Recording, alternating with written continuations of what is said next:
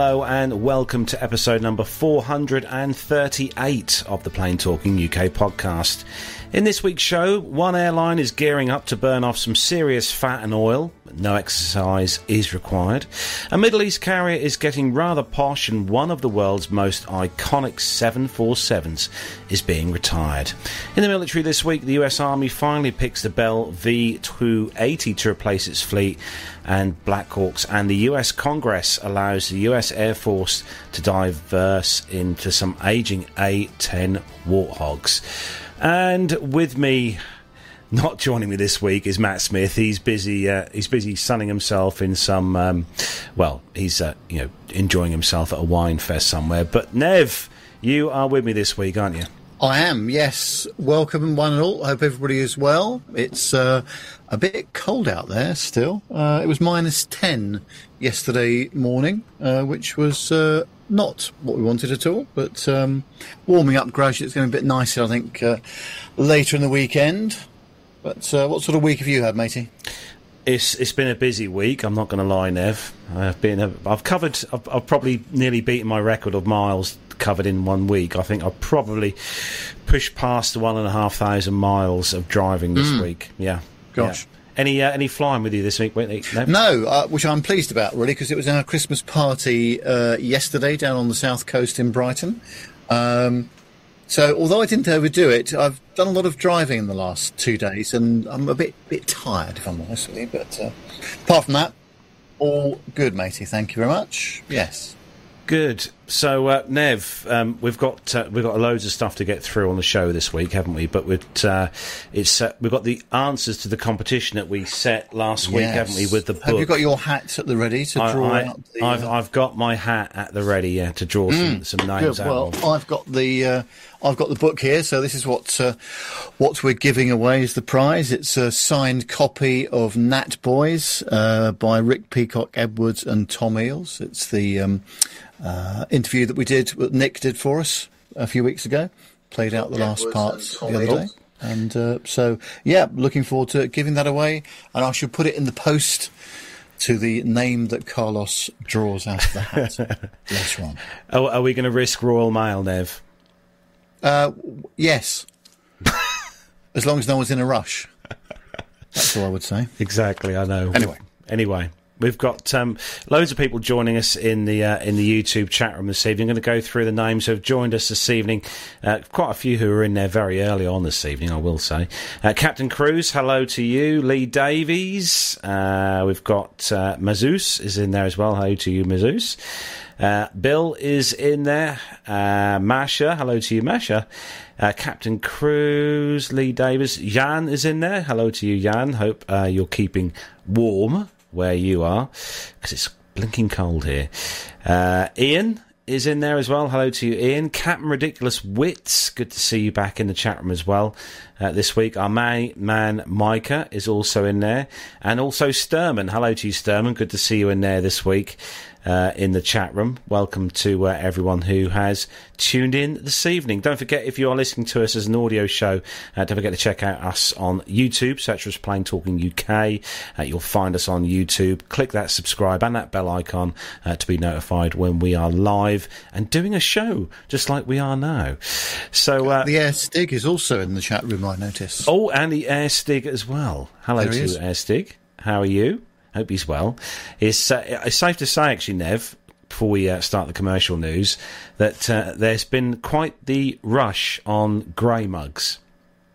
Oh, is that right? Okay.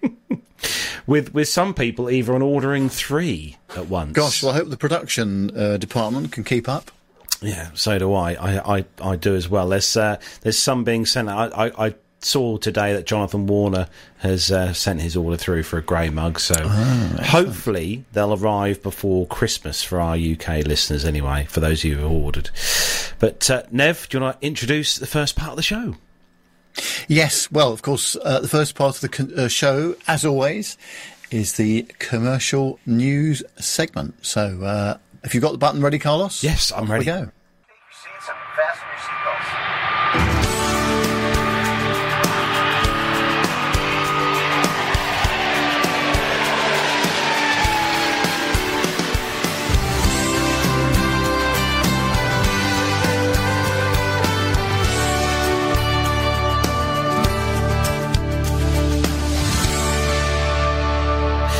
So, kicking off this week's first news story then, this comes to us from belfast live dot co dot uk, and it's an airport I haven't flown from, Nev, so you might have flown from here. Mm. Uh, Belfast City Airport will introduce a new airline and a new destination to its operations in twenty twenty-three.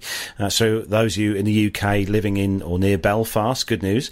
Uh, German flag carrier Lufthansa, which is one of the Europe's uh, largest airlines, is entering the Northern Irish market for the first time and will operate flights from Belfast City Airport to Germany. From April the twenty-third next year, customers in Northern Ireland will be able to fly to Frankfurt, um, the only direct air link between Northern Ireland and Germany. Katie Best, Commercial Director at Belfast City Airport, commented, "Attracting an airline such as Lufthansa to Northern Ireland that will provide not only a route from the regional to Germany is a major win, not only for the airport, but for the wider tourism and business industry. Flights to Frankfurt with Lufthansa will operate uh, up to four times a week, uh, giving both leisure and business passengers exceptional choice and convenience when travelling to the global hub. This new non-stop connection will bring Northern Ireland much closer to Frankfurt and the heart of Western Europe, connecting passengers uh, that will enjoy a convenient and full-service connection beyond the hub to the vast network of over two hundred destinations in summer twenty twenty. Exports from Northern Ireland to Germany between twenty twenty-one and twenty twenty-two reached over three hundred thirty-three million pounds, with significant growth in the transport, metal and meat industries. Uh, with nearly four thousand German-born residents living in Northern Ireland, wow, I didn't know that, uh, the new route will also deliver a much-needed path for visiting friends and family, uh, something which does not currently exist in Northern Ireland." What do you think about this then, Nev? Ah, brilliant news. Very good news indeed. I mean, obviously, Frankfurt is a very good hub for Lufthansa as well. So you'll be able to fly from Belfast into Frankfurt and then go more or less anywhere in the world from there. That's a, that's a really good route, actually. Um, and, um, you know, Belfast City Airport is not overly used, I have to say. I mean, it does operate some very good regional services to um, from the rest of the U K and to uh, other parts of Europe as well. But this will be, I think, a huge boost. I think it's going to be a really, really good idea. Um, it's not happening until April, though, is it? So, um, yeah.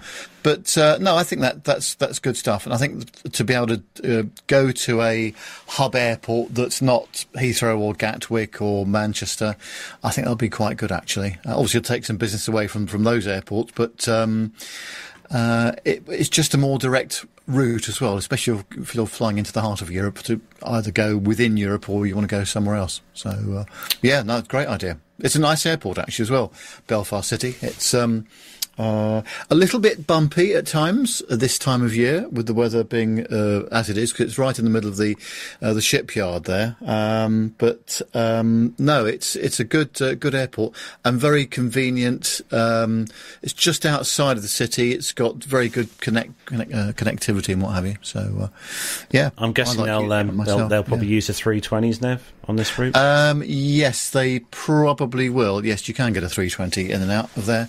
Just Um, so as long as you, as Captain Al would say, as long as you don't pussyfoot around when you're landing, you've uh, you've got to get it down and get it stopped at that airport. Yeah, because uh, no. Lufthansa are all, they're all they're all Airbus, aren't they? The whole, uh, yes, short, they are. The short haul yep. fleet. And but they've also got a fleet of Embraers, Embraers as well, so they, they might even uh, use uh, the one. F- Uh, one nineties perhaps, or the one seventy-fives, whatever they've got. So um, yeah, that makes a lot of sense actually. Yeah, should be good. Just looking at Ian says that it'd be nice to have a transatlantic flight from Belfast. Um, they could dodge some of the taxes. Well, yes, uh, that would have to come out of um, uh, Belfast Aldergrove, the international airport, to do that, because the runway is just simply not long enough at City Airport to do the, that kind of uh, sector. Uh, I wouldn't have thought that would be quite tight. Um, but um, no, I mean, it's a shame that the international airport is not used more for uh, stuff across the pond. Absolutely. Mm. Yeah.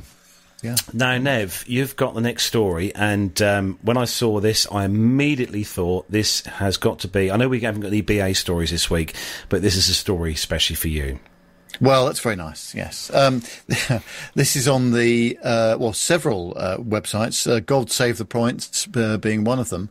Um, it says that Emirates has secured exclusive rights to become the only airline in the world allowed to serve champagne made by Moët and Chandon, Veuve Clicquot or Dom Perignon until twenty twenty-four at the very earliest.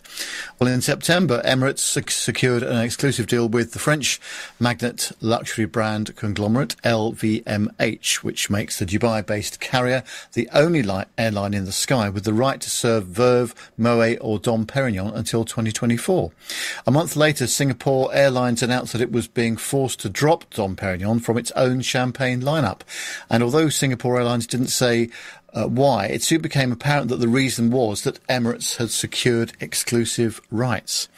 Uh, two thousand three Dom Perignon P two is served in first class across the entire Emirates route network, whilst Veuve Clicquot is a business class champagne served on routes to the Americas, U K and Europe. Uh, meanwhile, um, Moët and Chandon is reserved as a business class champagne on flights to Africa, the Middle East and the Asia-Pacific region, which includes Australia and New Zealand. Economy class passengers can also purchase a smaller bottle of Moët and Chandon champagne, and there's a Moët and Chandon champagne lounge in the airline's sprawling business class lounge at its Dubai hub. Having secured exclusive rights for the next two years, Emirates says that Moët and Chandon has been available on board for more than thirty years, almost the lifespan of the airline itself. Now, I didn't know, actually, that um, the providers of this uh, champagne or, or anything, actually, had uh, exclusive arrangements with certain airlines. It just didn't even cross my mind that that was a thing. Um, but uh, if you can just imagine that um, a twenty twelve Dom Perignon uh, retails for around two hundred fifty dollars per bottle, and two thousand three Dom Perignon P two retails for well over four hundred dollars a bottle, and that's if you can even find it, because it's quite rare. I- I'm speaking as though I-, I drink this stuff all the time, but um, luckily our excellent researcher John has been helping us out with some of those figures there. Um, but uh, did you know that, Carlos, that, that there was exclusivity to be had on um, various types of drink? On do, you, do you know what I, I didn't know? I, obviously, no. I've, I've flown with flown with you a few times with B A, obviously in the old biz class, but um, mm. I don't think we had any champagne at that time. Although, if if we would have known that that would have been our last flight on a seven forty-seven back oh, in Dubai, yeah. I think we'd have probably have. Um, At least opted for a glass. If only I'd thought of clicked my fingers, you know, and said, any chance of any Dom Perignon P two, two thousand three? I, I don't know. I just just didn't think about it. Oh, I know. Back, back in those days, that was such a good time, that was, Nev. Next yes. story. Uh, comes to us from it's come from us from the Flight Global, actually, and uh, this is quite interesting. This come out this week. Uh, Virgin Atlantic um, are going to carry out a pioneering net zero transatlantic flight. Now, Virgin Atlantic is to conduct the transatlantic flight next year using a Boeing seven eighty-seven powered solely by sustainable fuel under a U K government-funded initiative. The aircraft will operate from London Heathrow to New York J F K, a service which the government is billing as the world's first net-zero transatlantic flight. Uh, Virgin seven eighty-seven will be a Rolls-Royce Trent one thousand-equipped airframe. The engine manufacturer is part of a consortium associated with the flight, along with Boeing, Pratt and Whitney, Canada, and a number of universities and institutes. The flight will use sustainable fuel sourced mainly from waste oils and fats, with the net zero target achieved by supplementary use of biochar credits. Uh, biochar is a carbon ash material which can be used for carbon capture. The challenge recognises critical roles, they said, with sustainable fuel that has to play in decarbonising aviation and the urgent collection, uh, collective action needed to scale production, says Virgin Atlantic's chief, Shai Weiss. Uh, the research and results will be a huge step in fast-tracking sustainable fuel across the aviation industry. The aircraft are currently uh, certified to use a maximum fifty percent blend of conventional and sustainable fuel. Fuel for the seven eighty-seven flight will, however, be entirely sustainable, demonstrating the potential for decarbonising long-haul sectors. Rolls-Royce head of sustainability, Rachel Everard, said the company aims to have proven that its entire Trent and business jet engine lines can be flown with one hundred percent sustainable fuel by the end of next year. The government intends to bring in a mandate requiring at least ten percent of jet fuel to contain sustainable resources by twenty thirty. Virgin Atlantic's consortium for the next net zero flight includes Imperial College London, the University of Sheffield, and the Rocky Mountain Institute and I C F. What do you think, Nev? Bit of green growing on here. Well, Well, it's it's all the thing, isn't it? Uh, boxes have to be ticked, and this is, um, I mean, you know, I think the aviation industry generally has been trying to probably harden some of the, you know, some of the other industries to uh, get uh, more sustainable operations. I mean, they've already got a lot quieter operations now in terms of the uh, the high bypass jets and the next generation engines, and this is just a, another step forward, isn't it? Uh, to try and making the whole thing a bit more sustainable. Um, and it's it's one of those things, isn't it? It it takes the amount of fuel that it does to get from one to another, one place to another. But of course, with the seven eighty-sevens, A three fifties, uh, the seven thirty-seven um, MAXes, I mean, the, the, the fuel saving on these aircraft now compared to just perhaps ten or fifteen years ago, it's really substantial. So I, I think that, you know, this is obviously the next stage, and all the manufacturers are working really hard to try and find, uh, you know, improved uh, solutions in terms of the sus- uh, sustainability of it. I don't know how much you know about this, Nev, but I'm just wondering to myself, is this a, is this a case of that the, the tanks, the fuel tanks, will just be totally filled with fat and oil? I, I don't think that's quite what they're saying here. Um, I think what Rolls-Royce is saying is that it, uh, the um, the Trent series of engines can be will be able to be flown with one hundred percent sustainable fuel by the end of next year. Now, it's obviously a question of how they are doing that, and there's probably a lot, awful lot of um, stuff that's not mentioned in that in that press release about what, how they're going to uh, go about it. Mm. Um, but I don't think we'll be flying with uh, just fat and oil uh, for some time. Although maybe, hopefully, the, the weight I can shed um, in the new year may may contribute to that, perhaps. And that actually may make it more sustainable anyway, because I will be not weighing as much, hopefully. Another New Year's resolution. I, I just have, I just have visions, Nev, of, of um, you know, going to Heathrow for a flight or standing on a flight line somewhere and just having that, that glorious smell of, you know, fish and chips or sausage and chips. But well, I wouldn't mind that, I must say. Mm. Although at uh, you know six thirty in the morning, is that? Is that a good thing? Now, yeah. Nev, you've got the next story, and uh, it's about one of our favourite uh, aircraft, and uh, well, hopefully there'll be a replacement one day. Yeah, well, this is on flight global dot com, um, and it says that United Airlines faces an imperfect fleet trade-off in the coming years due to the lack of new production aircraft with capabilities comparable to the airline's aging Boeing seven fifty-seven three hundreds. Uh, that's according to the carrier's commercial uh, uh, Chief Commercial Officer Andrew Nosella, who says market conditions have forced United to plan to replace its seven fifty-sevens with seven thirty-seven MAX tens and Airbus A three twenty-one neos. The carrier said it will retire its seven fifty-seven Uh, sevens during this decade. That's not a trade we're excited to make, uh, he said on the thirteenth of December. He spoke in uh, North uh, Charleston, South Carolina, after an event marking United's order for another one hundred seven thirty-seven MAXes and one hundred seven eighty-sevens. Uh, Nosella says that those jets will enable United to embark on significant further expansion. Last month, Boeing made it clear it will not develop a new narrow-body aircraft anytime anytime soon, and the news, news came after Boeing had been studying designs that included a seven fifty-seven replacement, known in the industry as the new mid-market airplane. Some airline executives have been urging Boeing to develop the jet, saying that the other replacement options, which is, as mentioned before, the A three twenty-one neos and seven thirty-seven max tens, lack the seven fifty-seven's capabilities. There is nothing coming, says United's Nocilla. The airline operates thirty-two seven fifty-seven two hundreds and twenty-one seven fifty-seven three hundreds. Uh, he also previously said that the seven fifty-seven three hundreds in particular have performance characteristics unmatched by the new generation aircraft.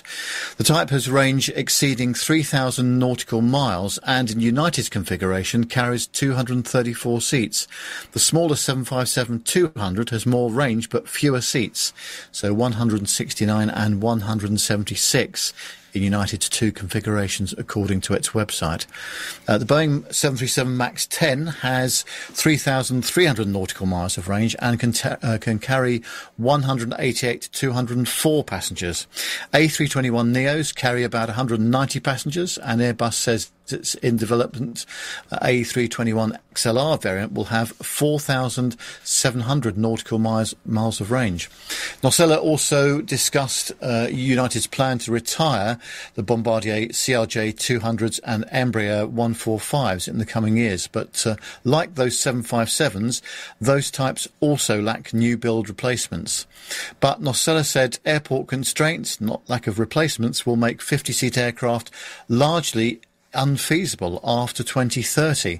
For a hub like Newark or San Francisco or Chicago, it seems difficult to imagine, he said. There's just not enough gates and runways being built in our country, particularly in those very congested hubs. Exceptions do exist, and Nocella expects United will, for a very long time, fly some E R J one forty-fives on government-subsidised routes. Also, United have, has enough space at its Houston and Denver hubs to accommodate smaller aircraft, he notes. United's partners uh, currently operate up to uh, one hundred thirty C R J two hundreds and sixty Embraer one forty-fives under the United Express banner. Uh, Nocella does not, however, expect that retiring fifty-seat jets will force United to cut many cities from its network, saying that the airline will p- replace the regional jets with larger aircraft like the E one seventy-five seven fifty-sevens and seven thirty-sevens. Maybe there's one or two more to go, he said, but uh, for the most part, the cities we serve in twenty twenty-six and twenty thirty are, in fact, the cities we serve today. Well, um, that's a shame, isn't it? Because we all like a seven fifty-seven. Yeah, I, um, I'm surprised now, all this time, because obviously I think the, the competitor size aircraft from Airbus would probably be the three twenty-one. I think mm. you could agree. Yeah. And I think Boeing brought the Max, I think it's the Max, is the Max ten comparable to the carrying, I think it is the Max ten, either the Max nine or the Max ten is the same, a similar carrying capacity to the seven five. But there just has never been, Boeing has never, well, there's nothing ever, and there's nothing ever come out from a manufacturer to compete no, with what the Boeing seven five was. Yeah, I, Matt doesn't want to hear this, obviously, because it's not his favourite aircraft. Mm. But um, isn't the? I mean, the seven fifty-seven was such a um, versatile aircraft. Mm. You know, in its E T O P S configuration, uh, it could do the North Atlantic routes. Uh, in the domestic configurations, it did very well uh, in the U K for British Airways, serving the shuttle routes.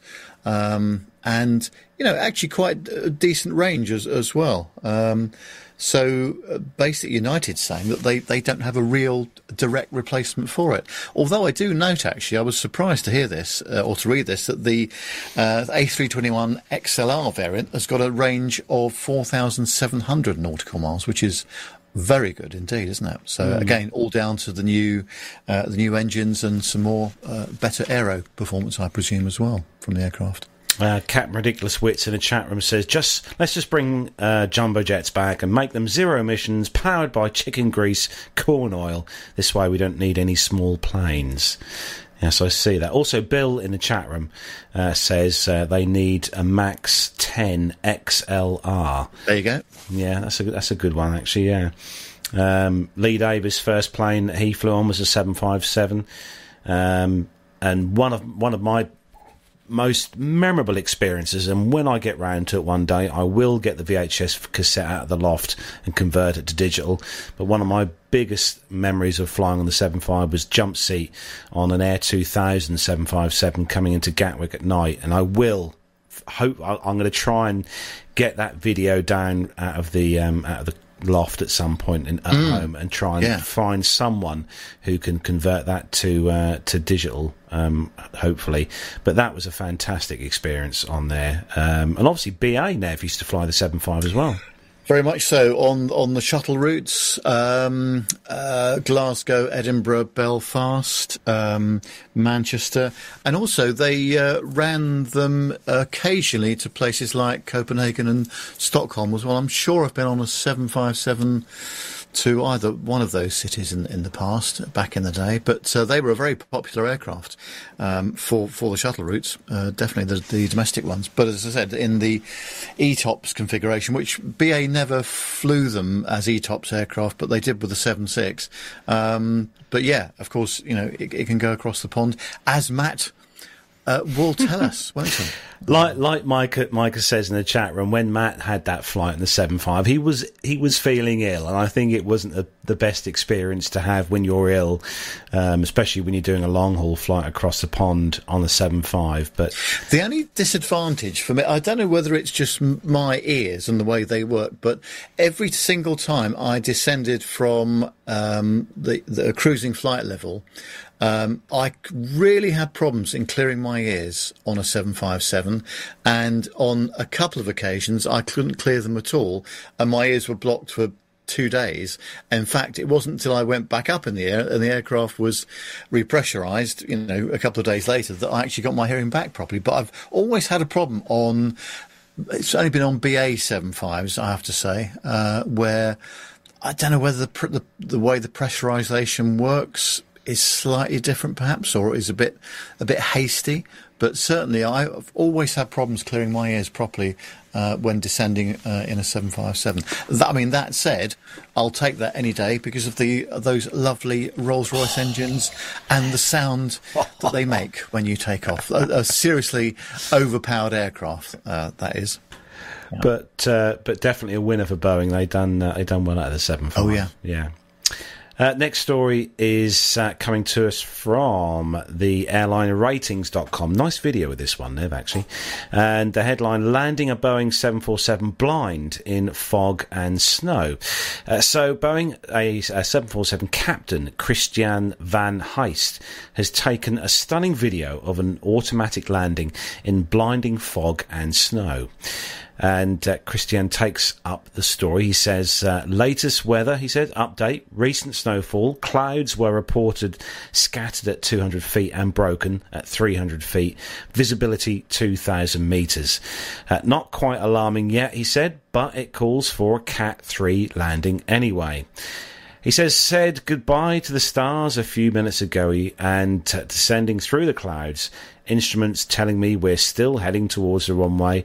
My speed, altitude as predicted, speed brake armed, landing gear down, and flaps thirty. The mist ahead seems to brighten up more and more, then suddenly a line of glowing dots appears in the middle, and straight ahead approach lights in sight. We continue towards the runway. The runway looks like a giant glowing Christmas tree, he says. And um, I'm just going to pop that video on, actually.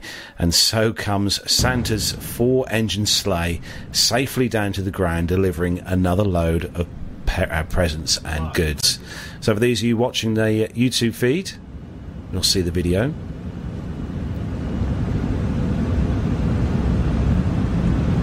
Looks nice.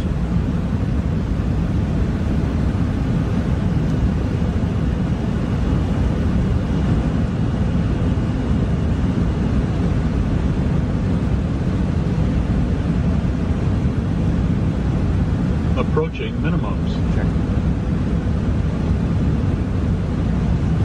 Minimums. thirty. twenty. ten.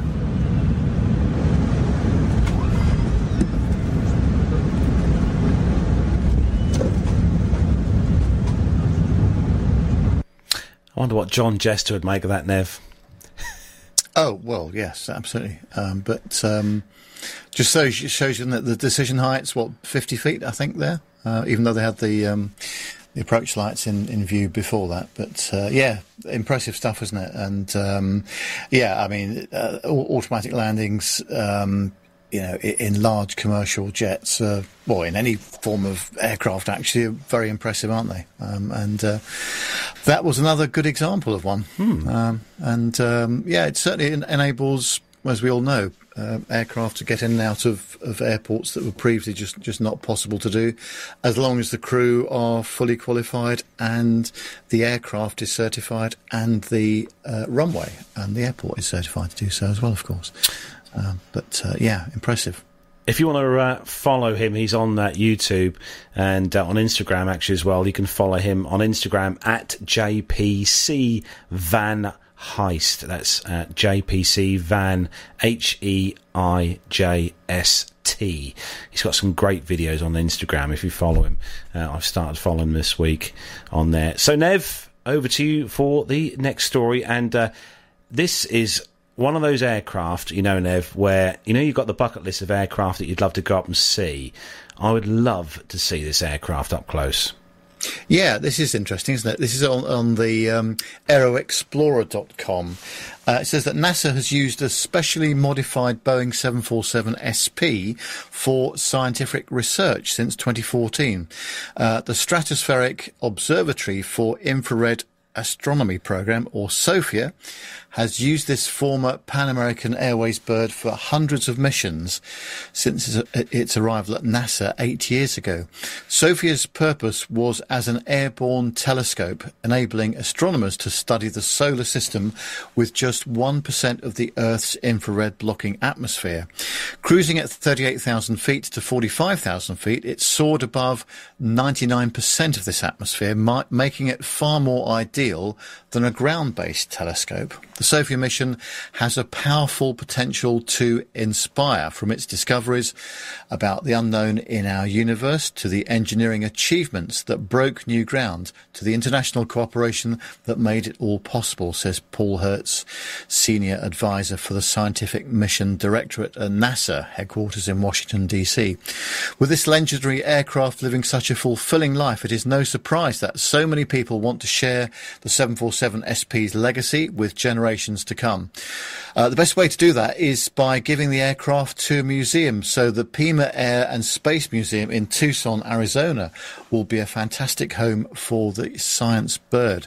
From generation to generation, this aircraft will spread light and share history on one of the most compelling programs of the twenty-first century. Uh, to determine a new home for the plane after the end of the mission, NASA followed regulations for the dis- disposition of excess government equipment. Pima, one of the world's largest aerospace museums, is developing plans for when and how the SOFIA aircraft will eventually be on display to the public, read a press release from NASA on Thursday. Pima Air and Space Museum is one of the largest air museums with a vast variety of aircraft, one of which will soon be the SOFIA. Along with six hangars, eighty acres of outdoor display grounds, and more than four hundred twenty-five aircraft from around the world, Pima also has its own restoration facility where incoming aircraft like SOFIA are prepared for, for museum immortalisation after their arrival, read the ple- uh, press release from NASA. SOFIA took off for the last time on uh, December the thirteenth, just gone, uh, to set sail to a new home and final resting place for the aircraft. Although this marks the end of an era, this also opens up the door to a new one by a- enabling people from around the world to experience the beauty up close. So some specs on the airframe itself. Um, it was uh, manufacturer serial number two one four four one, and the registration was November seven forty-seven November Alpha. Uh, it was a seven forty-seven S P twenty-one, and its first flight was on the twenty-fifth of April nineteen seventy-seven, which makes it just over forty-five and a half years old. And it's got four Pratt and Whitney J T nine D seven A engines, and um it was used by uh, Pan Am uh, from its delivery date up until nineteen eighty-six, when uh, United Airlines started flying it, and then from nineteen ninety-seven it was uh, used by NASA. So Um, I still think the um, seven forty-seven S P looks just out of proportion, don't you think? You know, to actually see see one. Uh, well, I've never, I've actually, I've only ever seen one in the flesh. I think once at Heathrow many years ago, but there's just so. I don't know how many are flying now, but it's just such a rare aircraft to see. Um, but it just looks a bit odd, don't you think? Yeah, if you um, if you remember, Nev, Lockheed done the same with the TriStar when they made the five hundred series, the Dash five hundred. Yeah, and they got the, the original TriStar and chopped a huge um, piece off the back and shortened the fuselage to make the five hundred series, which was used by Pan Am and B A, and that looked strange. If you saw that, you know, on the on the uh, on the you know on a tarmac, it would look completely strange compared to a standard normal, you know, Dash two hundred or three hundred series TriStar. But um, yeah, the, the S P. But the three are still flying, according to John. Uh, he says that there are um, yes, the three still in, in current service. Yeah. Not yeah, really, never saw a lot of these. I think Nev we were um, used as um, V I P um, transports, weren't they? They're they were, weren't S Ps, they? Yes. Yeah, yeah, yeah, yeah. So moving on to the next story, and uh, this one. This, here we go. This is coming to us from Flight Radar twenty-four, and uh, this is all about the A three twenty-one X L R. They're doing a thirteen-hour test flight. Um, Airbus uh, took up its prototype A three twenty-one X L R on a thirteen-hour test flight this week, covering nine separate countries and drawing a large X L R in the sky over the Bay of Biscay. While the flight and special sky art was exciting to follow on Flight Radar twenty-four, the crew were busy monitoring the aircraft systems for this flight in particular. Uh, the pilots and flight test engineers were checking the unique modifications to the A three twenty-one's fuel system performed as it should during the extended flight, and to further extend the range of the A three twenty-one um, from the uh, A three twenty-one L R's seven thousand four hundred kilometers to eight thousand seven hundred kilometers for the A three twenty-one X L R, Airbus added a permanent rear center fuel tank integrated directly into the fuselage. Uh, it's this range that truly sets the X L R in rare air, bringing single-aisle economic, uh, economic, e- economics uh, to routes that were previously only serviceable wide-bodied aircraft like the three thirties or seven eighty-sevens. As lead flight test engineer Jim Fawcett explained the for fuel tanks, they've made some modifications on the aircraft, and it was important to check those were working correctly over the full weight envelope of the aircraft. I'm going to pop some pictures on for those of you watching in the world of uh, YouTube here uh, of these. Here we go. Uh, to accomplish the test, the A three twenty-one X L R was fueled to maximum capacity and flown all the way down to the minimum allowable fuel level before landing. Uh, this gave the this gave the um, oh, I've lost my place here. This gave the team uh, plenty of time and more than thirteen hours in the air to study the fuel system, he reported. All the transfers worked correctly, and all of the indications to the crew were good during the flight. All of the transfer rates were normal, and so it was very important for us to perform a flight with the aircraft. In addition to testing the actual operation of the fuel system, Uh, over such long, flight engineers were validating the thermal model of the system within the A three twenty-one X L R. The air at cruising speed altitude is very cold, he said, regularly reaching temperatures of sixty minus sixty degrees, blimey, uh, or less. That affects the temperature of the aircraft and the fuel inside, he said. Ensuring the aircraft systems are designed to keep the fuel above critical temperatures is currently operating its important steps towards certification. Uh, with a thirteen-hour flight test, there's room for other activities, and Airbus took advantage of the time in the air to do a little skywriting. Uh, ninety minutes into the flight, the aircraft flew over the Bay of Biscay and drew a five hundred kilometre wide, one hundred fifty kilometres tall X L R in the sky. Impressively, and unlike nearly all other pieces of sky art created by large transport aircraft, uh, the Airbus pilots flew the entire drawing by hand. The entire X L R logo just took over three hours to complete at twenty-seven thousand feet. Blimey. For this test, the Airbus decided not to use the A three twenty-one X L R's A D S B transponder. Instead, it broadcast only in Mode S mode.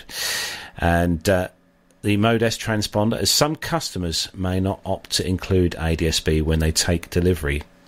Uh, Force says the long flight using Mode S only validates that the aircraft still works correctly and is well integrated into the air traffic control system. So what's next for the Airbus A three twenty-one X L R flight test programme? Well, the A three twenty-one X L R is currently expected to enter service in twenty twenty-four, ahead of certification in late twenty-three. Uh, or early twenty-four, and the flight test aircraft will have full scheduled system of checks. And in early twenty twenty-three, Airbus will send the A three twenty-one X L R for cold weather testing, which will be the aircraft's first intercontinental flight. So what do you think about the uh, the X L R, nice. Nev? Nice. Well, as I say, I'm still I'm loving the, you know, the whole range business and the low fuel burn and all the rest of it. Um I'm still a little bit sceptical about single-aisle aircraft on very long flights, and but I'm sure the crew have got it all worked out. So I will need to experience this for myself, I think.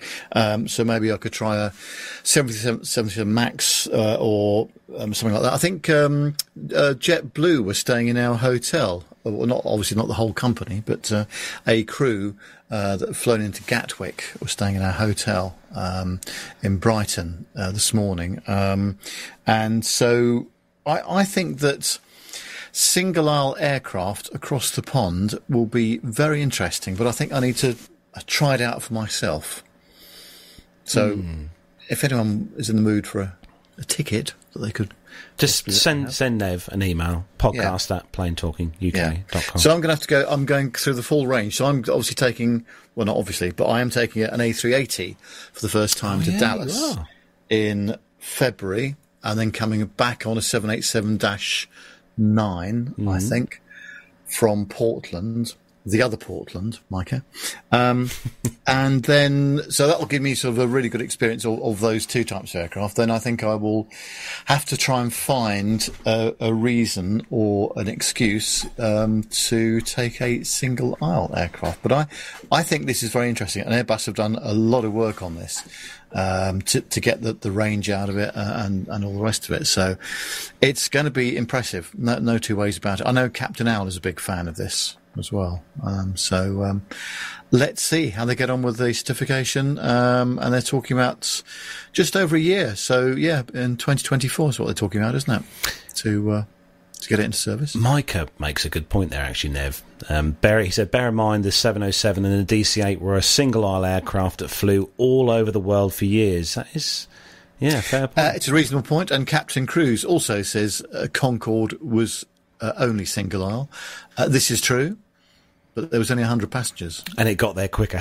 And it was only t- two by two, wasn't it? So, uh, nonetheless, um, I'm prepared to give it a go.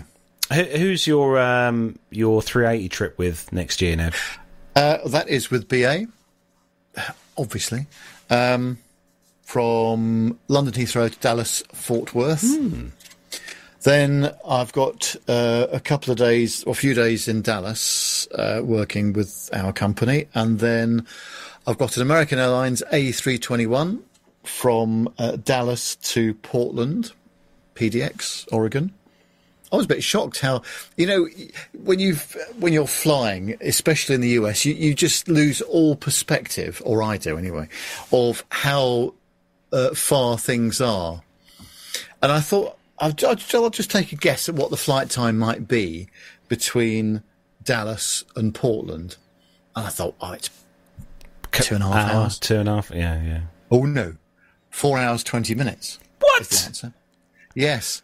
Um, so, that's that's a flight uh, That's yeah. a flight down to Tenerife. It is. It is. So it's interesting, isn't it? Um, and then coming back oh. uh, on a seven eighty-seven dash nine with B A on the Dreamliner. From Portland to Heathrow, because they've got a direct service now, which is nice. So, yeah, I shall have to do a Nev's passenger experience. experience. Yeah, definitely, definitely. Yeah.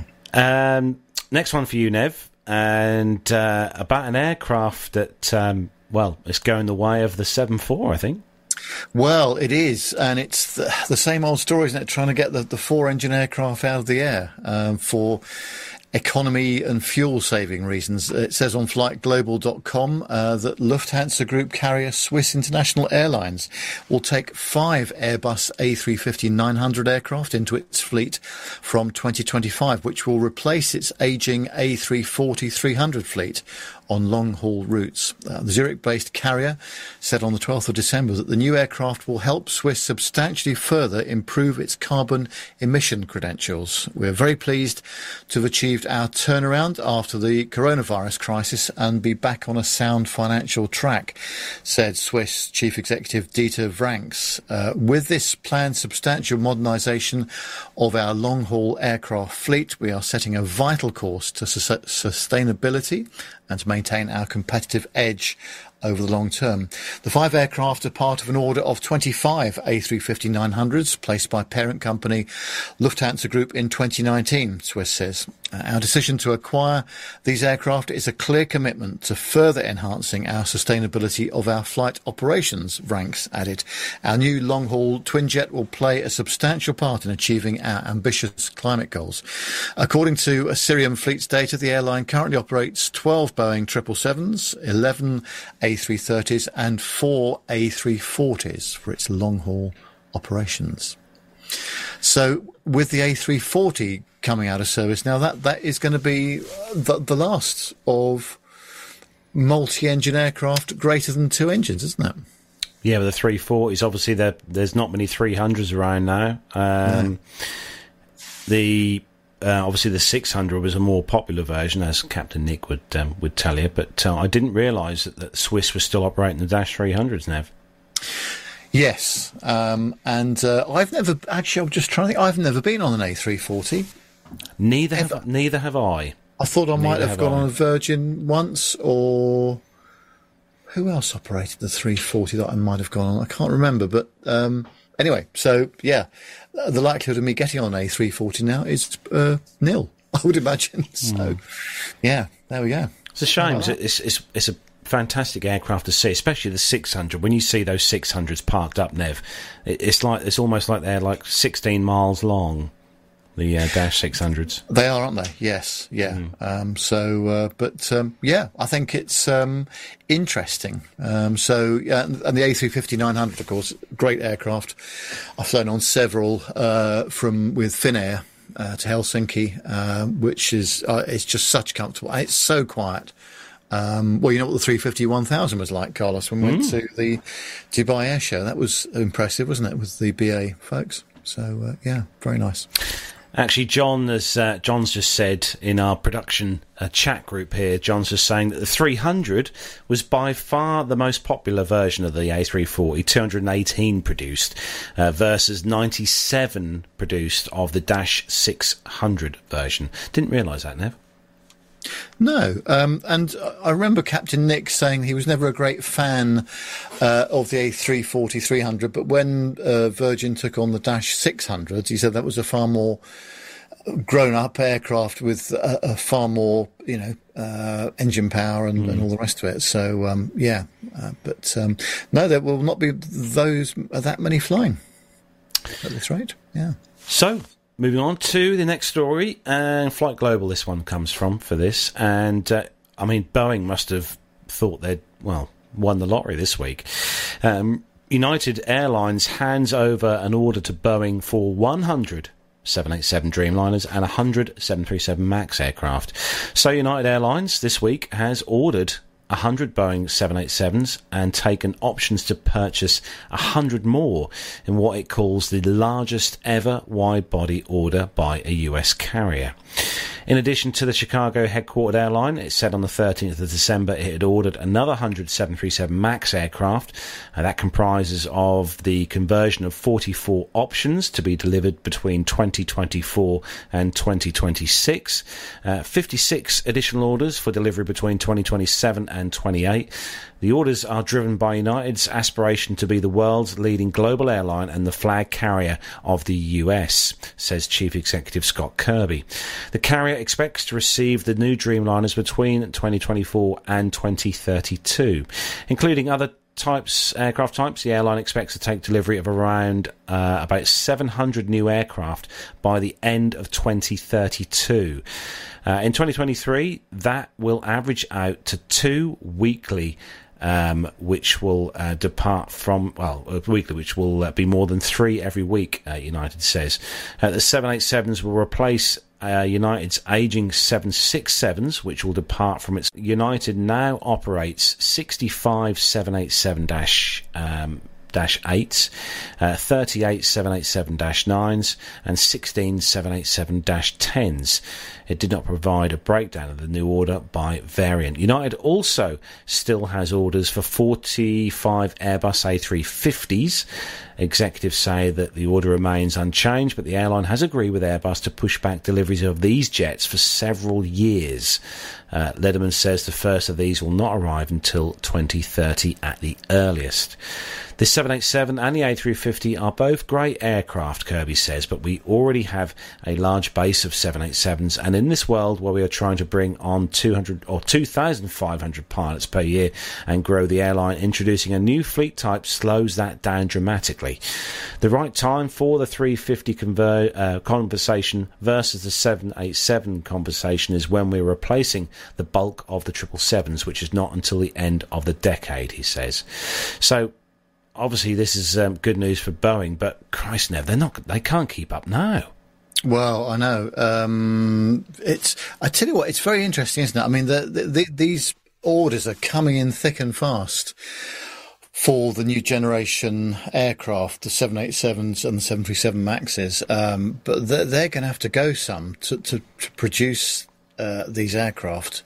Um, and, of course, inevitably, there's always a lag, and a considerable one, between actually getting the purchase order and, you know, and delivering the aircraft. But um, this is this is they're really going to have to go some to deliver these, I think, by twenty-seven and twenty-eight is what they're, they're talking about in the article there. Um, interesting that I didn't realise that United also had orders for uh, forty-five Airbus A three fifties as well. Um, so um, that's and they're talking about just pushing that back a little bit now until twenty thirty. Well, I didn't, didn't actually realise that. Um, so, but um, no, I mean, I think inevitably that they have to, with, with the cost of fuel and maintenance generally, they've just got to start getting the, you know, the older aircraft out now, uh, the seven sixes and, and, and the triple sevens, which is uh, they said in the article, in, in some cases that will be thirty years old by the time that they uh, they finish. So, um, but having said all that, it's good news for the industry, isn't it? Hmm. Very much so, Nev. It wouldn't surprise me if these uh, the old seven sixes they retire, Nev, and and the triple sevens um, hmm. end up being uh, B C Fs, turning or you know turning into uh, Boeing converted freighters. Yeah, no, absolutely. Mm. But uh, no, good news though, and well, it's it means jobs for everybody. That's the most important thing at the moment. Um, you know that the airlines are wanting to invest and and wanting to get back to the situation that they were in in, in late twenty nineteen. You know, because with the, the hiatus on uh, aviation because of the pandemic, as we keep saying. So it's good to good to see some more manufacturing and engineering going on. Now, Nev, who's got the next story? Well, I, I hope it, somebody else has because, well, he's not here, is he? Um, but I think Armando might be offering us some uh, some input here, which he doesn't normally do in the commercial news section, does he? He doesn't normally send in uh, stuff here. But he has this time. He has, yeah. And this story is something that uh, not only have we been covering, but I think we're going to be covering for the next couple of years. This is really, as we've said on the show, the next evolution of flight, which is commercial supersonic aircraft. Now, Boom Supersonic, which is the leading company in this, um, this story is from simple flying dot com. Um, this company is making the next supersonic aircraft, and it's really the, the furthest ahead. Uh, the aircraft is called the Overture. It's finally secured an engine maker to deliver some power plants for the aircraft. In fact, it has actually secured a consortium of three, although none of them are really well known in the commercial aviation space. But announced uh, this week at the Greensboro uh, production site, which is actually just up the street about forty-five minutes Um, it is the home, the home of its future manufacturing facilities. Boom revealed some plans to work with Florida Turbine Technologies, Standard Aero, and G E Additive, a unit of G E Aerospace, to develop that the engines that it needs for the Overture. Uh, the engine being developed now has been dubbed the Symphony. It's described by the company as a new propulsion system designed and optimized for specifically the Overture. Um, now, Boom had actually faced being shut out by many of the world's largest engine manufacturers, with the likes of Pratt and Whitney, Rolls-Royce, G E Aviation, Honeywell, and Safran all saying publicly that they had no interest in developing engines for the supersonic jet.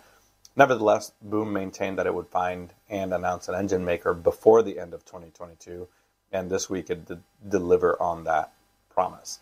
Now, these engine manufacturers, um, it's not Rolls-Royce, it's not Pratt Whitney, but they do have a strong tra- track record in propulsion technologies. Uh, Florida Turbine Technologies, or F T T, is based in Jupiter, Florida, and actually has offices all over the world. It's been around since nineteen eighty-eight as an engineering services firm, but actually it involved it evolved into a turbo machinery designer and manufacturer, specializing in manufacturing and developing gas turbines for both military and commercial applications.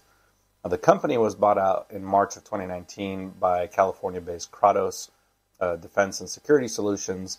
At the time, Kratos uh, C E O Eric DeMarco noted that the acquisition was part of Kratos' goal to develop an advanced, affordable engine for a new class of hypersonic propulsion system. Now, the arm of Kratos that uh, F T T occupies so far has been working on high-performance jet engines for cruise missiles and unmanned aerial systems. So, although the Overture project will be a new venture for the company, it is not exactly uh, going into unknown territory. Standard Aero, one of the, the, the second manufacturer, has a legacy dating back all the way to nineteen eleven, when it was founded as Standard Machine Works in Manitoba, Canada. It began life repairing, overhauling, and rebuilding engines for cars, trucks, and tractors. nineteen thirties, it was actually transformed into an aero engine division and began rebuilding piston power plants, subsequently becoming authorized maintenance repair um, providers for Pratt and Whitney, de Havilland, and some other organizations. It actually beha- began overhauling turbine engines in nineteen sixty and has grown from there into a pretty big company. Now, at the present, Standard Aero doesn't make its own engines, but it does work on M R O for business, commercial, and military aviation. The firm is approved to provide services for C F M, International, Rolls-Royce, Safran, Pratt and Whitney, many other uh, engine manufacturers, including some rotor, uh, some rotorcraft. Now, the third partner in this, G E Additive, is a metal additive manufacturing company and a subsidiary of G E Aviation.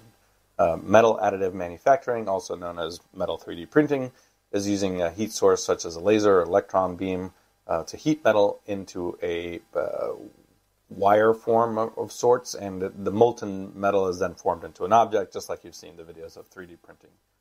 Now, this sort of process offers exemplary design freedom with improved efficiency, most importantly for Boom, to increase the speed to market for stronger and lighter parts. Now, so far, the specifications for the engines. Um, the architecture is a twin-spool medium-bypass turbofan engine with no afterburner, thirty-five thousand pounds of thrust at takeoff, uh, optimized for one hundred percent sustainable aviation fuel, a single-stage fan designed for quiet operation, passively cooled high-pressure turbine, um, and an additive, additive manufacturing for low-weight, low-part counts, and reduced assembly costs. And, of course, certification has to be certified with the F A A and EASA uh, Part thirty-three. Uh, requirements. So along this, we know that there are now going to be four uh, original concept designs for the Overture, pegged it as a twinjet. Um, now, then later it became a trijet. Uh, most recent and final iteration of the design has an airplane as a four-engine quadjet, I guess. Two pod engines under each wing will be tasked with propelling the aircraft across the world at supersonic speeds. Um, and that is all from statements from Boom Supersonic. Now, one of the things that I'm most looking forward to is as this development happens and the company begins to begin to build their manufacturing facility just up the street, I'm hoping to get a sneak peek at the Boom Overture and the Symphony engine, and maybe we can even get a, a exclusive interview. Well, thanks for that, Armando. As always, sterling work. with uh, great audio and visuals. But yes. um, Nev, I, you know, I think they should well, just they should just bring back, um, you know, bring back Concorde. You're you're gonna hate Dig me for out. saying this. Go on. You're gonna hate me for saying this, and everybody in the chat room is just gonna be cross. I'm not excited about this project in the slightest. Really, there. Nev? I've said it. Sorry. Um, I, I I just really just don't understand why um, w- uh, this is a thing at the moment. I, I just do not understand it. Um, It'll obviously be suitable for some people, and it will be, well, how, how much will the tickets be, for example? How much will it cost? I mean, I know Concorde was a very expensive aircraft to, to buy tickets on and that kind of stuff, but um, I don't know. I mean, as time gets, as, as time moves on, perhaps I will feel a little bit more ex- excitement about it, but um, I, I just don't know, and I... I I'm trying to see the, it, it, where we are today in twenty twenty-two, nearly twenty-three, uh, the commercial benefits and the excitement by it. I'm, I, I have to say I'm far more excited about uh, the Faraday project that Neil Clufley and his team are doing. um, that's, that's and uh, that, you know, th- those sort of eighteen, nineteen seat regional operation stuff. With the uh, electric hybrid that he's talking about with his team, as we've spoken about so many times. Mm. I just find that a more interesting project. Now, uh, uh, we have to cover everything on this show. I realise that. But um, so let's let's see how it, how it goes. But at, at the moment, I have got um, not much excitement about this project, I'm afraid. I'm sorry. I think it would be it would be better if if we all thought that this would be that this is, this would actually happen. You know, at least within our lifetime. But yeah, like you say, Nev, it's it's one of those. Don't get me wrong. Obviously, the, the folks that are working on this project um, are absolutely committed to it, and, and they are extremely clever people. Obviously, I, I can't possibly compare myself to the quality of workmanship and engineering that, you know, the, these sort of people and, and design that the, these folks are into. But I. I For me, it's just, it is not making sense at the moment. But maybe as the months and years roll on, uh, maybe it will be. And I should be proved wrong yet again. Now, Nev, we've talked on this show tonight about six thousand hours worth of um, chat about, um, you know, narrow-bodied, long-haul mm. aircraft. So, um, well, just for a change, we'll end the commercial news segment with a story about, um, well, long-haul short, narrow-bodied aircraft. Yeah, uh, this is on uh, Virgin Australia's uh, newsroom press release and also on simple flying dot com. Uh, it says that Virgin Australia has capped off a huge year announcing a new international route with a daily return Cairns to Tokyo Haneda service, which is going to be taking off on the twenty-eighth of June twenty twenty-three. That's next year. Uh, the highly anticipated route, operating for the first time, is being launched in partnership with the Queensland Government and Cairns Airport through the Queensland Government's Attracting Aviation Investment Fund. When it takes off, the three thousand six hundred thirty-eight nautical mile route will be the world's fourth largest by MAX aircraft. For context, that distance is equivalent to Boston to, uh, from Boston to Barcelona. Uh, Virgin Australia will inaugurate a one-daily Cairns to Tokyo Haneda service on the twenty-eighth of June. It'll be the only airline on the brand new airport pair, although it'll compete daily against a once daily Jetstar seven eighty-seven dash eight service to Tokyo Narita. According to Aeroroutes, Virgin's schedule will be as follows, with all times that are local. Uh, despite the MAX eight's cruising slower than the seven eighty-seven, Virgin's block time will be no more than fifteen minutes longer. Um, so from Cairns to Tokyo Haneda, that'll be the V A seventy-seven. Uh, this, these are local times here, uh, taking off at uh, quarter past one in the afternoon and arriving at eight o'clock in the evening. That's a seven hour, forty-five minute block time. And on the return route, Tokyo Haneda back to Cairns on the V A seventy-eight, uh, taking off at quarter to uh, ten in the evening, uh, then arriving at quarter past six in the morning the following day. That's got a block time of seven hours and thirty minutes, uh, which is, you know, impressive, I have to say. So um, I wonder, well, clearly, that uh, once again, that there is a market for this route, isn't there? Um, and will people prefer the seven thirty-seven MAX to a seven eighty-seven dash eight? Hmm.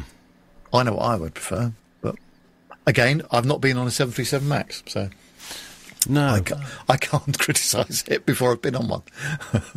Nor have I, though, Nev. To be fair, I've not been. Um, I've not been on the on the MAX yet. Not had the chance mm. to fly any. I mean, obviously in Europe we've got with Ryanair using the MAX now quite heavily on their routes. Um, I know TUI as well. They're using the MAX. Um, I don't think TUI are using it out of Norwich yet, though, on their some of their um, su- seasonal summer routes. But I know that uh, TUI are definitely um, you know using the, uh, the the MAX quite heavily. But apart from that, Nev. Um, airlines well, no, you could um, jump on. Uh, also, thanks to our chum uh, Grant McCarran from Down Under for bringing oh. this story to our attention as well, of course. Yes, cheers. Um, so, cheers, Grant. Yeah. Very kind good, of uh, you. Good job there. So, but this is this is going to be a theme, I think, isn't it, of these long-haul sectors, especially from Australia and New Zealand to other parts of the world, um, because it's not going to be long before we see uh, Qantas doing their direct London to Sydney and London to Melbourne routes. Uh, that's coming up in a, a year or two's time, I think. I think it's twenty twenty-five they're talking about for that. Mm. So... Um, I think this is going to be some, some really interesting marketing. And again, with the aircraft that have the range to do this stuff, um, in relative comfort as well, I think it's going to be a popular service. Yeah, Captain Cruz makes makes that good point in the chat room, actually, Nev, that it uh, doesn't matter what aircraft you're in, seven thirty-seven MAX, seven five seven, eight, A three fifty, what counts is the class you're travelling in. Now, I on these kind of routes, you know, you're not... you're not going to get any fans of pa- of passengers going to be fans of your airline if you're cramming them in. I think that the um, the, the way forward with these, Nev, is more premium economy and um, yeah, better standard of economy seating. Yeah, and uh, you know, even with the uh, lower cabin altitude in the aircraft, which which does make this a bit more manageable, I think, doesn't it? But if if you're crammed in in economy, I think that's going to be hard work. But again, we need to um, do some test runs, I think, don't we? So let's see. Let's see. And uh, Rich Adams says in the chat room, Nev, um, there's one A, then there's the rest. Well, I didn't want to say it. I'm glad you have, Richard. Thank you. Now, Nev, you've uh, you're going to introduce the next part of the show. It's it's the fun the fun part of uh, of the show each week. Yes, and actually, what started off as just a a, a small bit of fun has turned into quite a popular segment. Actually, uh, we've been getting some fantastic feedback uh, on this section, um, and this is the uh, Caption This section of the show, and uh, we put it up on our Facebook page, um, and we ask you to come up with the best possible caption and the most original and the funniest as well. Have you got a, I've got this week's one? Yes, so I'll pop, pop, there, pop this up here, Nev. Now, for the benefit of our audio listeners, oh. Nev, what what's going on here? Uh, it's somebody's uh, checked luggage that's uh, been run over or looks like it's been put into an R B two eleven engine, engine, isn't it? It's uh, it's not a good look. Although it has survived, actually. I mean, so, some bits are, some things of clothes are falling out. But yeah, it's a it's a very, uh, yeah, it's going to be one of those things where you're going to make a claim. If that came off the conveyor belt, you'll be going to the uh, the, the luggage claim desk. Now, Dave, do you want to kick things off with the uh, first comment this week from Facebook? Yeah, Stephen says, uh, when the conveyor belt just wants the beer you brought to the P T U K two hundredth episode. I can't find the picture from after, but that bag fell off and got ate by the conveyor belt. Smelt like beer and had a huge rip. Yes, he had that issue, didn't he, when he came to the two hundredth? Yes, yeah. I'd forgotten that. Yes. Uh, Nicholas says Ryanair's new low-cost underwing luggage storage is proving to be a real drag. uh, Ben says, for sale, only used once. I know what I got. John says, not our John, but John says, training video from Swissport Baggage Handling Training School goes viral. Oh, dear. Other handling companies are available, they of course. Are. Uh, John says, Alaska Air suspends uh, trials of their replacement for sniffer dogs with sniffer bears after passenger left marmalade sandwich in their luggage. Disastrous consequences. That's one uh, of the best so far, actually. um, James says, thank you for choosing Mesa Airlines for all your travel needs. uh, James says, as I stepped off the airplane, I looked down at my suitcase and thought to myself, I made it. Just barely, but I made it. I'm never flying with Armando Carrion again. Oh, dear. That's hard. I mean, you have actually flown with him, Carlos, so you can confirm that he's I, a he is- perfect... safe and decent operator. He is fantastic. He is uh, is yeah. our Armando. And does a greaser. He well. does, yes. Oh, definitely, one hundred percent. Uh, Chris says, I think I can get one more trip from the old crew bag. They do. Look, I, in fact, this crew that I was... Um, I didn't get a chance to talk to them, actually, this morning, but the, the JetBlue crew that were in the hotel, they've got some pretty old crew bags. I mean... You know, come on, guys and girls. Get, you know, I'm, I'm sure the company can do slightly better than what I saw this morning. But uh, that that is quite a thing, isn't it? You, that some of the crew bags that we get to see um, from the flight deck crew are a little bit second-hand, aren't they? So what's Bill got, Nev? Well, Bill says, conclusive proof that the luggage's lifetime warranty did indeed have strings attached. And uh, our good friend Dirk uh, says, at least it arrived on time. Very good. Uh, Steve says, have you seen that Qantas video? Yeah, we can beat that. Excellent. J- James says, this vintage bag was lost in the great COVID travel cluster of twenty twenty-one. B A spokesman states it has since been returned to Neville Bounds. Oh, well, how very true. Yes. Yeah, absolutely. But, um, uh, Jason says, uh, what happens when you hire Wolverine as a baggage handler? And uh, James says again, he says, uh, it's not ruined, it's just distressed. Yeah. Yes. Um, David says, looks like you may need a new case manager. Oh, boom. True. True. Uh, James again. Well, James is getting right in with this. Yeah. Uh, the latest in fashion travel baggage, torn luggage to match your torn jeans. Vogue. Yes.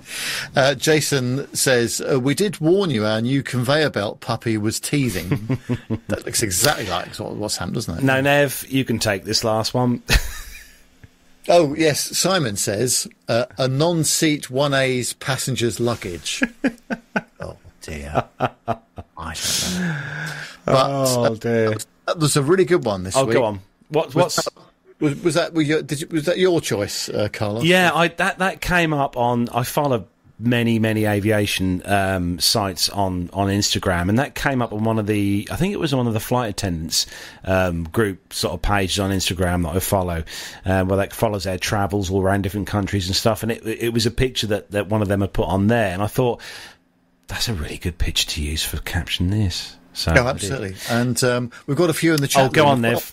As always. Um, let's have a look. Uh, Captain... No, let's start with... Um, Micah, uh, oh, actually, he was commenting on the, the, the things I just mentioned. He said, I thought those flight attendant, attendants purchased high-quality luggage.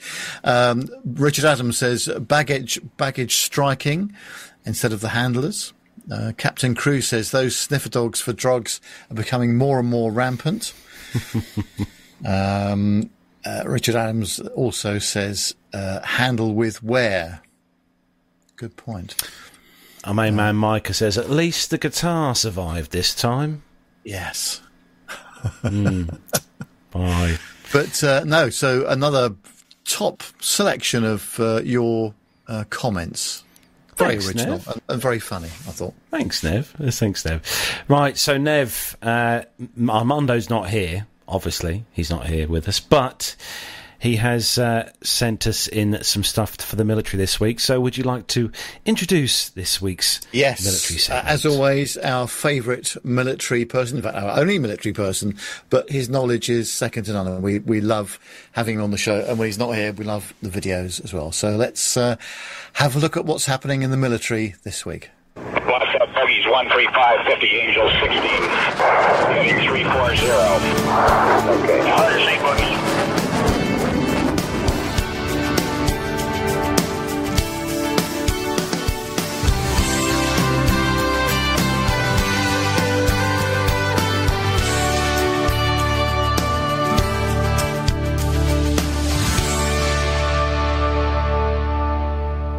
Now in our first story from defense one dot com, also from the drive dot com. It's something we've been tracking for a couple years now. The U S Army has finally chosen Bell to build its new aircraft that's eventually going to replace the venerable U H sixty Black Hawk, which has been flying soldiers since the nineteen seventies.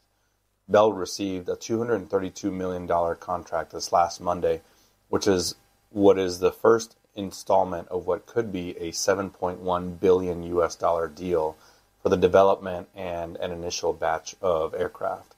Uh, Doug Bush, the Army Acquisition Chief, said in a uh, Monday evening call with reporters that it's a chance to move to the next step in this vital program.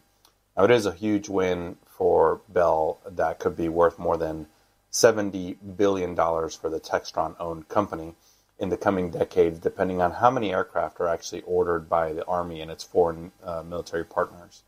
Now, for Textron, this is a generational win that rejuvenates Bell's military franchise, um, according to investors. Bell, which pitched the V two eighty tilt-rotor aircraft similar to the V twenty-two Osprey, built the, the Sikors- beat the Sikorsky Boeing team that had proposed a coaxial helicopter, um, which uses two stacks of rotors that spin in opposite directions, providing a little bit more stability than traditional helicopters. Now, the tilt rotor can take off and land vertically like a helicopter, but then rotate its propellers forward, allowing it to fly at fixed-wing aircraft speeds, as we've seen with the V twenty-two Ospreys.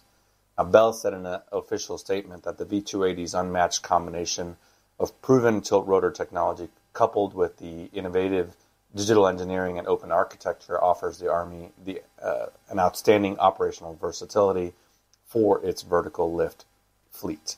Now, the contract awarded on Monday is actually for a virtual prototype, not an actual aircraft, according to Army officials. The initial prototype could come sometime in twenty twenty-five, but the Army would actually need to war- award additional contracts before that happens. Um, Army officials did tout the speed at which the award was made, saying that it has been accelerated by some four years. Over the past nine years, both bidders built and flew demonstrators of their proposals. Um, now, Bush from uh, Bell said that they had taken new... Oh, sorry, uh, uh, Mister Bush from the Army said that they had taken new authorities from Congress, and they had melded them with very thoughtful, very deliberate approaches in terms of trying out things before uh, proceeding and doing term. doing things in terms of the program structure that allow them to move at greater speed than originally planned to get this capability in the hands of soldiers. Now, officials declined to give specific reasons as to why they chose Bell over Sikorsky Boeing, other than that the Bell proposal was quoted as best value. The losing companies actually have three days to request a debriefing from the Army about their decision. After that briefing, they have the option to protest the Army's decision. If they do protest, then the Government Accountability Office, or the G A O, would conduct a review and make a new ruling. Um, Sikorsky and Boeing said in a joint statement that they remain confident that the Defiant X design is the transformational aircraft that the U S Army requires um, in order to accomplish its complex missions today and well into the future, and that they're going to evaluate their next steps after reviewing that feedback from the Army. Bell first unveiled the V two eighty in twenty thirteen.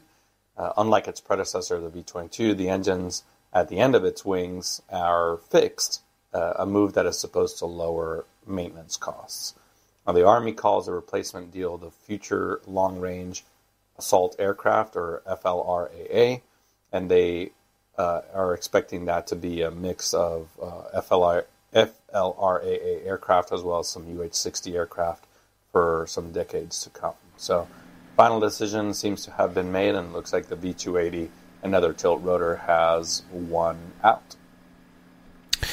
Thanks for that, Armando.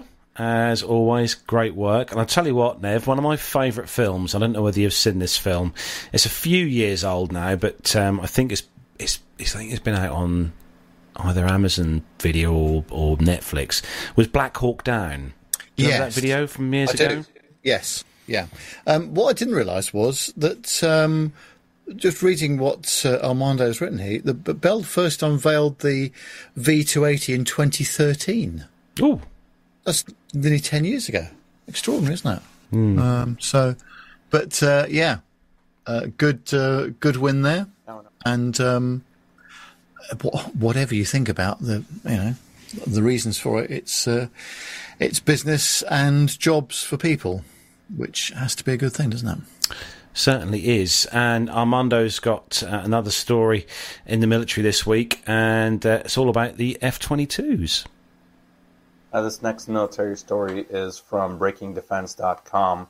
Uh, in Washington, after years of fighting back, uh, the Congress is finally allowing the U S Air Force to part ways with a portion of its A ten Warthog fleet, uh, approving the service's plan to retire twenty-one A tens in fiscal year twenty twenty-three. Now, while it's unclear whether this means that the Air Force will be successful in future attempts to send the A ten to the boneyard, the retirement of even a portion of the Warthog fleet, in this case, the squadrons from Fort Wayne uh, Air National Guard Base in Indiana, which will eventually get F sixteens, is a massive step forward for the service. That service has been locked in a debate with Congress over the future of the ground attack plane, the A ten, for over a decade. The fiscal year twenty-three National Defense Authorization Act, which was released this week, wasn't good. wasn't all good news for the Air Force's ambitious divestment plan, with House and Senate authorizers prohibiting the services.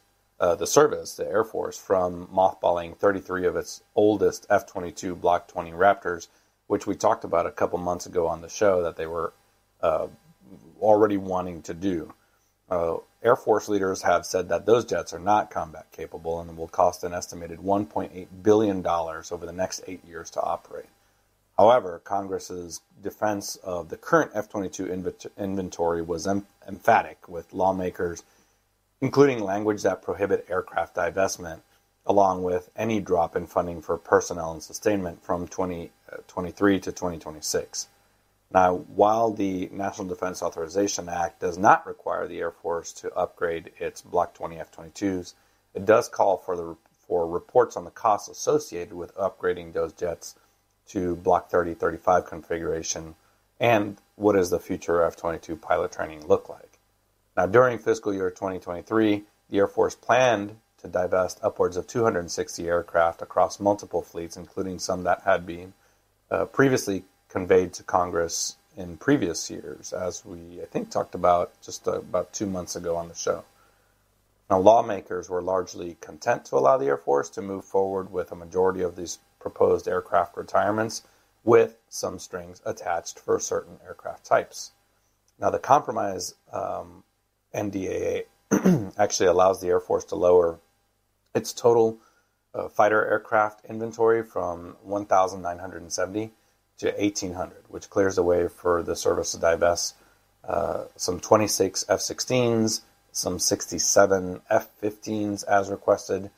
Um, however, House and Senate authorizers included languages that the uh, forces that the Air Force, the Air Force to provide a report on how planned F fifteen divestments would actually impact current operations before they actually mothball those aircraft. Now, Congress took a phased approach for the E three Sentry air, airborne warning and control uh, aircraft, better known as AWACS. Um, the Air Force wanted to retire fifteen of the thirty-one AWACS in its inventory. The N D A A, or Congress, only allows the service to draw down to a total aircraft inventory of twenty-six airplanes in fiscal year twenty-three, but further aircraft could be retired if the Air Force meets certain criteria. Um, for instance, the service can reduce its inventory its inventory to twenty-one AWACS if it submits an acquisition strategy for the E three successor, the E seven Wedgetail. uh, if it takes further action and awards a contract to Boeing for the wedge tail, then it can draw down to an inventory of eighteen A WACs. Also, uh, in the uh, National Defense Authorization Act um, was the retirement of some uh, twelve uh, Black Hawks. So that's, you know, they're being replaced by the uh, new H eight sixty W, the Jolly Green two. Um, there's also some retirements for some E eights. The uh, fifty T one Jayhawk aircraft are are being retired. Um, that's the aircraft we talked about just a few weeks ago that uh, student pilots go into, uh, bomber tram- transport and tanker pilots are going to. Those will be retired. Um, and that's kind of paving the way, as we talked about two weeks ago, to uh, to just keep the T six Texan as their primary trainer. Um, some other additional aircraft that are be divested in this in this N D A A, fiscal twenty-three, be ten K C tens and about thirteen K C one thirty-fives. Um, and then we did a story a couple months ago now about the divestment of E C one thirty H Compass Call electronic aircraft and the E C one thirty J Commando Solo, which we did a story about it doing its final broadcast over uh, um, an air show in Pennsylvania. So this may be new to some of our listeners from around the world, but um, our our Congress, uh, the Senate and the House, actually controls our, our the entire U S military is civilian controlled. There are civilians as service secretaries, so the top position in each um, military service is a civilian, and then there's a very close tie between uh, Congress and and the military. And while the military makes these proposals uh, essentially every year, um, but really uh, about every four years with a quadrennial defense review, um, Congress does maintain and retain a lot of control over what the services actually do with their, uh, not just aircraft, but if you're talking about ground forces for the Army or boats for the Navy. Um, so um, this is just this year. Now, this is pretty, the reason I chose the story is because it's a pretty big uh, announcement, pretty big uh, retirement. Um, you know, almost one hundred seventy aircraft being uh, retired in the year uh, twenty twenty, in the upcoming fiscal year twenty twenty-three. So we'll keep an eye out. Thanks for that, Armando. Fantastic work as always. And I have to say, for me personally, I prefer the F twenty-two. I don't know what it is. I've always preferred the look at the F, uh, the look of the F twenty-two. Oh, I, I'm not a military person, as you all know. I, I love my commercial stuff, but I just think when you look at the F twenty-two and the F thirty-five um, side by side, the F twenty-two just looks, I don't know, better. But yeah, that's my that's my opinion anyway. Mm. How about you, Nev? Uh, well, I don't really have an opinion. Uh, I've got military. Because it's military. And therefore, I am not qualified to speak on the subject. Now, this week, uh, Nev, moving on with a little additional extra to the uh, to the to the military news this week. Uh, Nev, there was a, a, a, a incident this week, wasn't there, with an F thirty-five? Yeah. Uh, now, I, this could have ended badly, of course, but it does show you that the the good old ejector seats uh, work from uh, either when you're flying the aircraft or, or, or when you're on the ground, and a mm. good example of. Um, Of how it saved somebody's life. So we'll, so, we'll play that. We'll play. We'll look at it. Play the video now, shall we?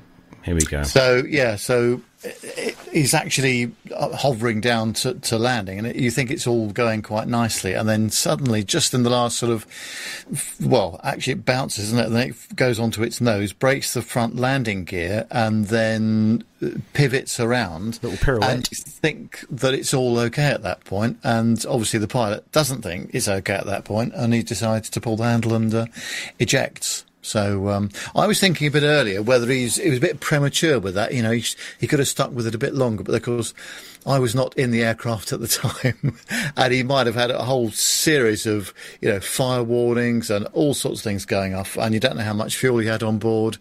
Um, so I think he probably made the right decision. Um, and let's hope he gets a Martin Baker tie, if it was a Martin Baker ejector seat. Exactly.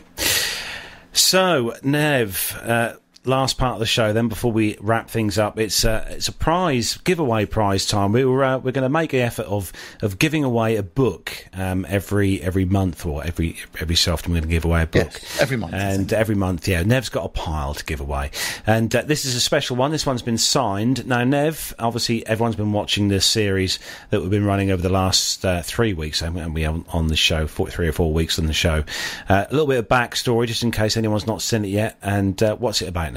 Yeah, well, we went down to uh, White Waltham Aerodrome, just near to Maidenhead, and our good friend Nick Anderson, as he does, uh, does an excellent job of doing interviews. And, of course, he actually flew uh, or was based at the same uh, R A F station as, as Rick Peacock-Edwards. Uh, and this is a quick still of uh, of the day in question. And uh, it was very foggy there as well, unfortunately, so that some of the backdrop on the video is not, not perfect. But we are loving the cameras, Nev. A, um, uh, a a real uh, you know a playlist in our YouTube feed as well. Um, so, uh, but and we have here a book uh, which I've mentioned before. Uh, it's called Nat Boys, it's, uh, written by Rick Peacock Edwards and Tom Eales. And uh, Rick has very kindly signed it for us as well. So uh, the question from last week was, during their military careers, Rick and Nick were based at two different R A F stations at the same time in the U K, which is where they originally met. And the question is, what two R A F stations were they? The answer is R A F Lucas and R A F Valley.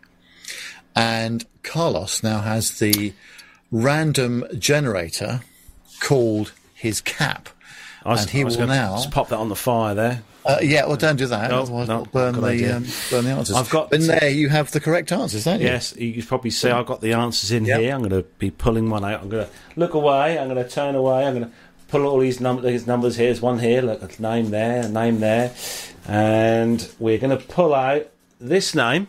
Hold on, let me put my hat down somewhere. Moment of high tension. Make sure I don't knock the slide, the faders here. Yeah, don't do that. There we go. Uh, and the winner of the signed book there, if you can see that on the camera, it's Richard Adams. Is Richard Adams. Well, what a player. Excellent. So, Richard. Well done, uh, Richard. Do me a quick favour. Send me your address and I will post you this book tomorrow. Uh, now, a bit of a postal strike at the moment, so you might not get it before Christmas, but I'll do my best. Uh, I will send you a copy of the signed book uh, from Rick. Um, well done, and thanks very much indeed to everybody that entered the competition. So, yeah, that'll be on its way to you tomorrow, sir. Well done. Ah, well, well done, Richard. Well done. Yeah. You see, if you if you play, you win. That's it's one of those things. Get the questions right. We did have we did have a few incorrect answers, didn't we, Nev? Yes, oh, uh, and one one of them's my one of my. good friends as well that uh, came up with an incorrect answer. I had to tell him that he, he that was not the correct answer. I had to do a, a Ken Bruce on him, you know. So, uh, but there we go.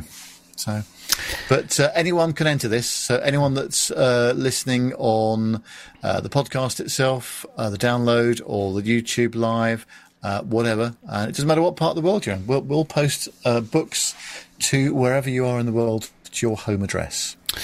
Very true. And another book coming up very soon, so uh, keep your eyes yeah. on the show. Now, for those of you who may not well, may not uh, know, this uh, is our last live show of uh, twenty twenty-two. I know, I'm sorry, guys and girls, but it is our last show of twenty twenty-two. Uh, we'll be back on the sixth of January with live shows starting again. Uh, but we still have two more great shows to go this year, so don't go anywhere. We're going to be releasing our Christmas special, which we uh, just very recently recorded with special guests uh, on the on the show, and that's going to be, hopefully, all being well, Mm, excuse me, will be released on Christmas Day. So when when the kids are busy um, throwing toys round your room, or your uh, your wife is busy throwing pigs in blankets across the kitchen, you can move into the front room or your office and put uh, P T U K on and watch our special Christmas show. Loads of fun we had in that as well. And uh, also in the Christmas show, uh, we have got a very special competition as well in the Christmas show to win some fantastic plane tags, um, for, uh, oh, yes, which are, which are quite, uh, quite um, distinct plane tags, I think, mm. aren't they, Nev? So you've yep. got a chance of winning those. That'll be in the Christmas show. The questions will be in the Christmas show as well. All the details will be in the Christmas show. Uh, so make sure you stay tuned to that uh, on Christmas Day. And then we've got uh, one more show after that before we end the new year, or end the year, I should say, and start the new year back on the sixth of January. So, Nev, social media links, just in case anyone has lost us in the ether. Yes, if you didn't know, uh, Facebook, Twitter and Instagram, we're all on those platforms. Just search for Plane Talking U K. Uh, well, our WhatsApp number, plus four four, seven five seven, two two four, nine one six six. That's plus four four, seven five seven, two two four, nine one six six. You can email the show, podcast at plain talking u k dot com. And our website is all the W's, plain talking u k dot com. Our YouTube channel, of course, uh, is got a lot of content on there, all the shows and some uh, special playlists of the interviews that we've done, and you'll get notifications when we go live, of course, as well. Just search for Plane Talking U K uh, in youtube dot com. Uh, on the On our website, there is an Amazon link. So if you do your shopping through Amazon, uh, we get paid a small referral free, uh, fee if you would like to do that through our website. Uh, just look for the Amazon link on our website. Also, if you would like to help support the show, which many of you do, and we're very grateful for it, uh, there's Patreon and PayPal opportunities as well for you to do so. Just have a look at the website and you'll find the details on there. But uh, hard to believe, isn't it, Carlos? It's the last...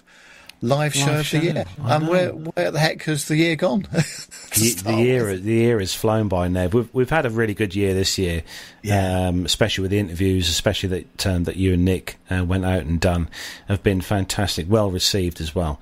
Um, so big uh, congratulations on your hard work on those, uh, Nev. You've done very well indeed.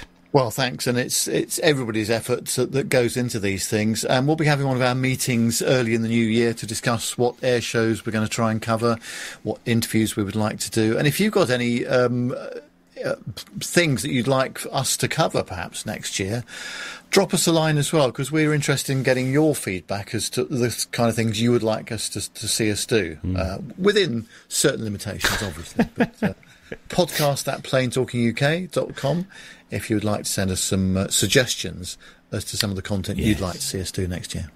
Now, don't forget the military mugs, the grey mugs, are on the website now for you to purchase. Uh, as we said at the top of the show, uh, there's been quite a few flying off the shelves um, into people's homes soon, hopefully. Um, if you do order one uh, now, bear in mind that we have got uh, issues in the U K at the moment with uh, with the various postal services here, so they may take a little longer to get to you uh, if you're ordering them in here in the U K to be delivered in the U K, uh, but we'll try and get them out to you as soon as we can uh, if you order your military grey mug or your P two K mug as well, all available on the website, as well as our glorious cotton T-shirts with the embroidered logos that are still available on the website. If you've not already grabbed one of those, we'll get them out to you as soon as we can. So that is uh, where we're going to start to wrap up episode number four hundred thirty-eight of the show. Thanks to everyone in the chat room who's joined us this evening. Thanks to everyone for tuning in and watching us do the live show. It's our last show, as we said, of twenty twenty-two, uh, but we will be back uh, next year with a fresh show on the sixth of January. And don't forget that Christmas show uh, coming up on Christmas Day with the chance to win some awesome awesome plane tags. You honestly, when you guys see them, you will very much enjoy the plane tags, because there are some quite interesting tags we've got on offer as prizes uh, there. So more info on that on the Christmas show. So that's it then. Thanks to all our audio downloaders of the show, and uh, everyone who has uh, tuned in as well. Don't forget, uh, stay tuned to P two K and uh, join us next year for more great content on the show. So, Nev, I'm going to hand things over to you to, uh, to, well, to, to end tonight's final live show of twenty twenty-two. Well, thanks, Carlos. Yeah, I just want to say to everybody, thanks ever so much indeed for being such loyal viewers and listeners throughout the year. I mean, we we, we really couldn't do it without you uh, being there, and for those that contribute as well, we're really grateful for all that. So that's been absolutely fantastic.